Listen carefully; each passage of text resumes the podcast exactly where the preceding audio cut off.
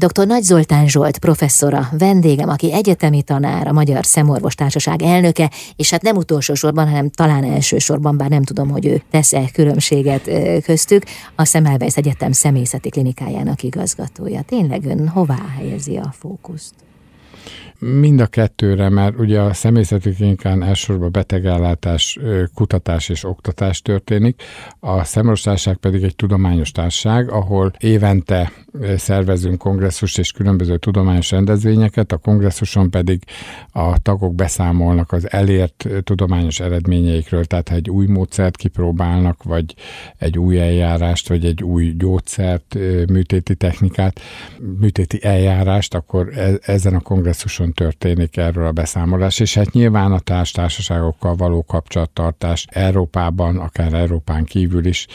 Én azt gondolom, hogy ezek nagyon fontos szakmai kapcsolatok, de ez nem egy mindennapi tevékenység. A mindennapi tevékenység az a, a szemészeti klinikán a gyógyítás, oktatás és kutatás. Én azt gondolom, ennek egyforma súlya van, bár nagyon nehéz megvalósítani, hogy valaki mindegyiket egyformán, egyforma intenzitással és egyforma ö, erőbedobással sikerrel végezze. Mm.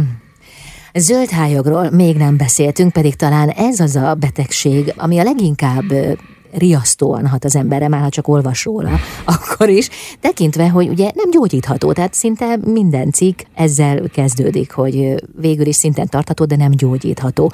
Mi okozza, mitől alakul ki a zöldhályog? A zöldhályog ugye a szemnyomásnak a kóros megemelkedését jelenti, és ez összenyomja a látóidegnek a kilépő idegrostjait, és ebben egy károsodást tud kialakulni. Na most ez persze nem teljesen ennyire egyszerű, ha egy kicsit tágabb értelemben beszélünk róla, akkor a látóideg és a szemnyomás, a látóideg keringésének és a szemnyomás közötti egyensúly megbomlásának a következménye tulajdonképpen a glaukoma. Ezt azért mondom, mert van, ugye azt szoktuk mondani, hogy huszonegy higanymilliméter az a nyomás határa, ami fölött károsodás következhet be, alatta nem következik be károsodás. De ez nem minden betegnél egyformán van így, mert van, akinél huszonöt-huszonhat higanymilliméternél sem következik be semmi, mert a keringése kompenzálja. És van, akinél tizenhat higanymilliméternél is glaukómás látótérkárosodás következik be, mert a keringése nem kompenzálja. Tehát a, a A szemnyomást azért említjük ilyen gyakran, mert az az egyetlen dolog, amit tudunk befolyásolni. A látóideg keringése rendkívül kis erekkel történik, tehát ezeknek a sebészileg nem tudjuk befolyásolni a keringését, és gyógyszeresen is nagyon nehezen, mert a szemnél vannak olyan barrierek, amiket nem nagyon tud a gyógyszer áthatolni, ez a vérretina, a vércsarnok vizsgát, ami a védelmünket szolgálja tulajdonképpen, hogy bizonyos gyógyszerek, vegyszerek ne jussanak be a szemünkbe, ne tudjanak károsodást okozni.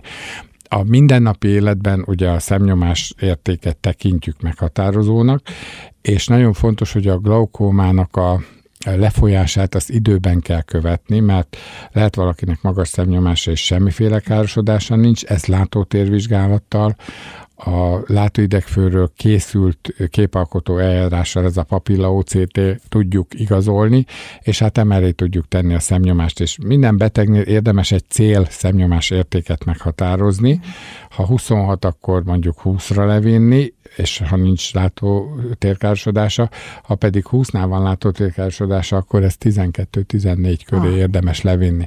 Na most vannak cseppterápiák, tehát nagyon sok csepp jelent meg a gyógyszerterápián, amit lehet alkalmazni, különböző támadáspontú és hatású cseppek, és hát ebben magyaroknak is könyvfejlesztésében Bító professzorra gondolok, aki a szalatánt hát fedezte fel és találta föl, szerepe volt, és hát vannak műtéti eljárások.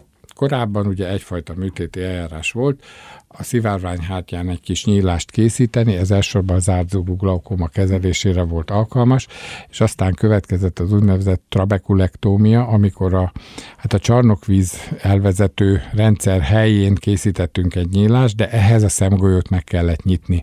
Tehát, hogy kívülről készítettünk egy kötőhártyasebet, egy inhártyasebet, azon át kihúztunk egy kis darabot a szivárványhártyából, azon egy finom bemetszést végeztünk, és utána zárni kellett a, a, a, ezeket a szklerális, tehát az inhártyán történő bemetszéseket.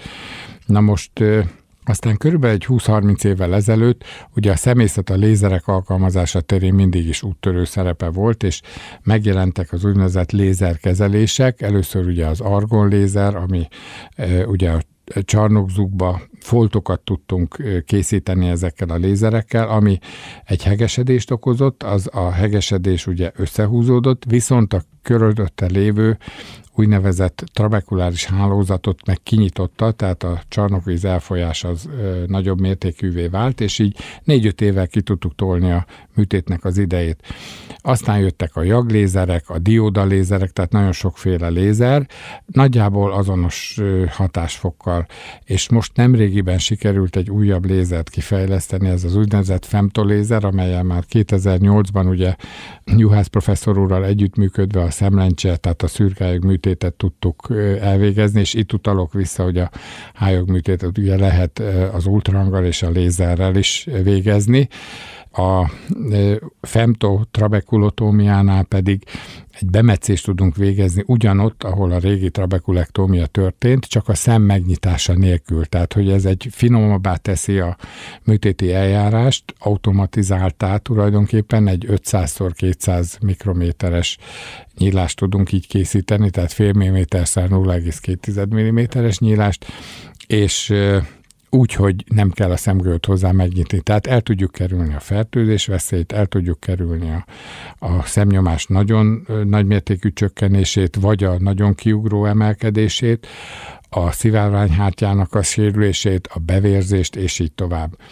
Ez egy nagyon pontosan titrálható műtét, és nagyon sok technikai fejlesztés kellett hozzá, hogy hogy tudjuk azt a lézersugarat oda pont arra a helyre bevinni, ahova szükséges ezt a metszést elkészíteni. Ebben ez az igazán nagy fejlesztés, meg az, hogy a lézersugár mást ne sértsen, csak arra a speciális helyre adja le azt az energiát, amivel ezt a finom nyílást el lehet készíteni, és kb. huszonöt-harminc százalékkal a szemnyomást azonnal lehet csökkenteni. És ugye ez egy vadonatúj eljárás. Tehát mi most arról beszélgetünk, ami most nem régiben, augusztusban történt. Igen. Akkor mutatták be, és ön végezte. Igen, ez egy vadonatúj eljárás, tehát ez egy magyar fejlesztés tulajdonképpen, magyar-amerikai igazából, és azt gondolom, hogy büszkék lehetünk rá, hogy ezzel megint betegeken lehet segíteni. Vendégem dr. Nagy Zoltán Zsolt, egyetemi tanár, a Semmelweis Egyetem Szemészeti Klinikájának igazgatója.